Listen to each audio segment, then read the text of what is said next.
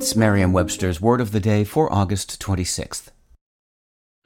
Hi there, it's Julia Louis Dreyfus. You may know me from my podcast called Wiser Than Me, where I talk to older women and get their wisdom from the front lines of life. I was amazed by how many people told me our show made them look forward to getting older, which is why I'm here to talk about season two of the show.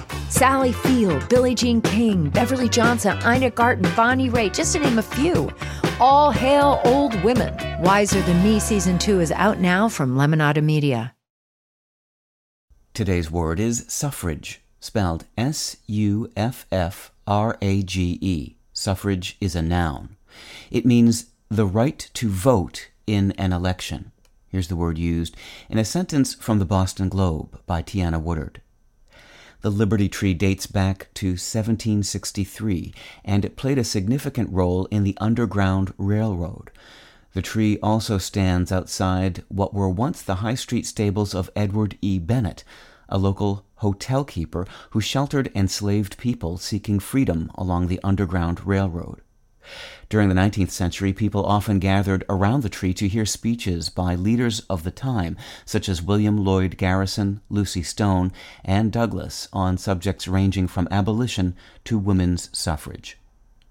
Why would a 17th century writer warn people that a chapel was only for private or secret suffrages?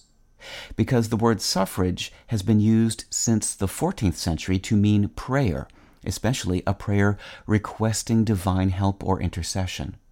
So, how did suffrage come to mean a vote or the right to vote?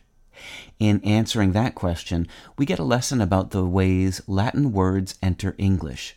The Latin word suffragium has a number of vote related meanings, including a vote cast in an assembly and the right to vote. In medieval Latin, this same word had expanded to mean vote selection, aid, support, intercessory prayer. And it's this suffragium that gave us the prayer kind of suffrage in the 14th century. It wasn't until the 16th century that English speakers mined the older, the classical Latin suffragium for a word to use with regard to voting, and especially to refer to the right to vote. With your word of the day, I'm Peter Sokolowski. Visit Merriam-Webster.com today for definitions, wordplay, and trending word lookups.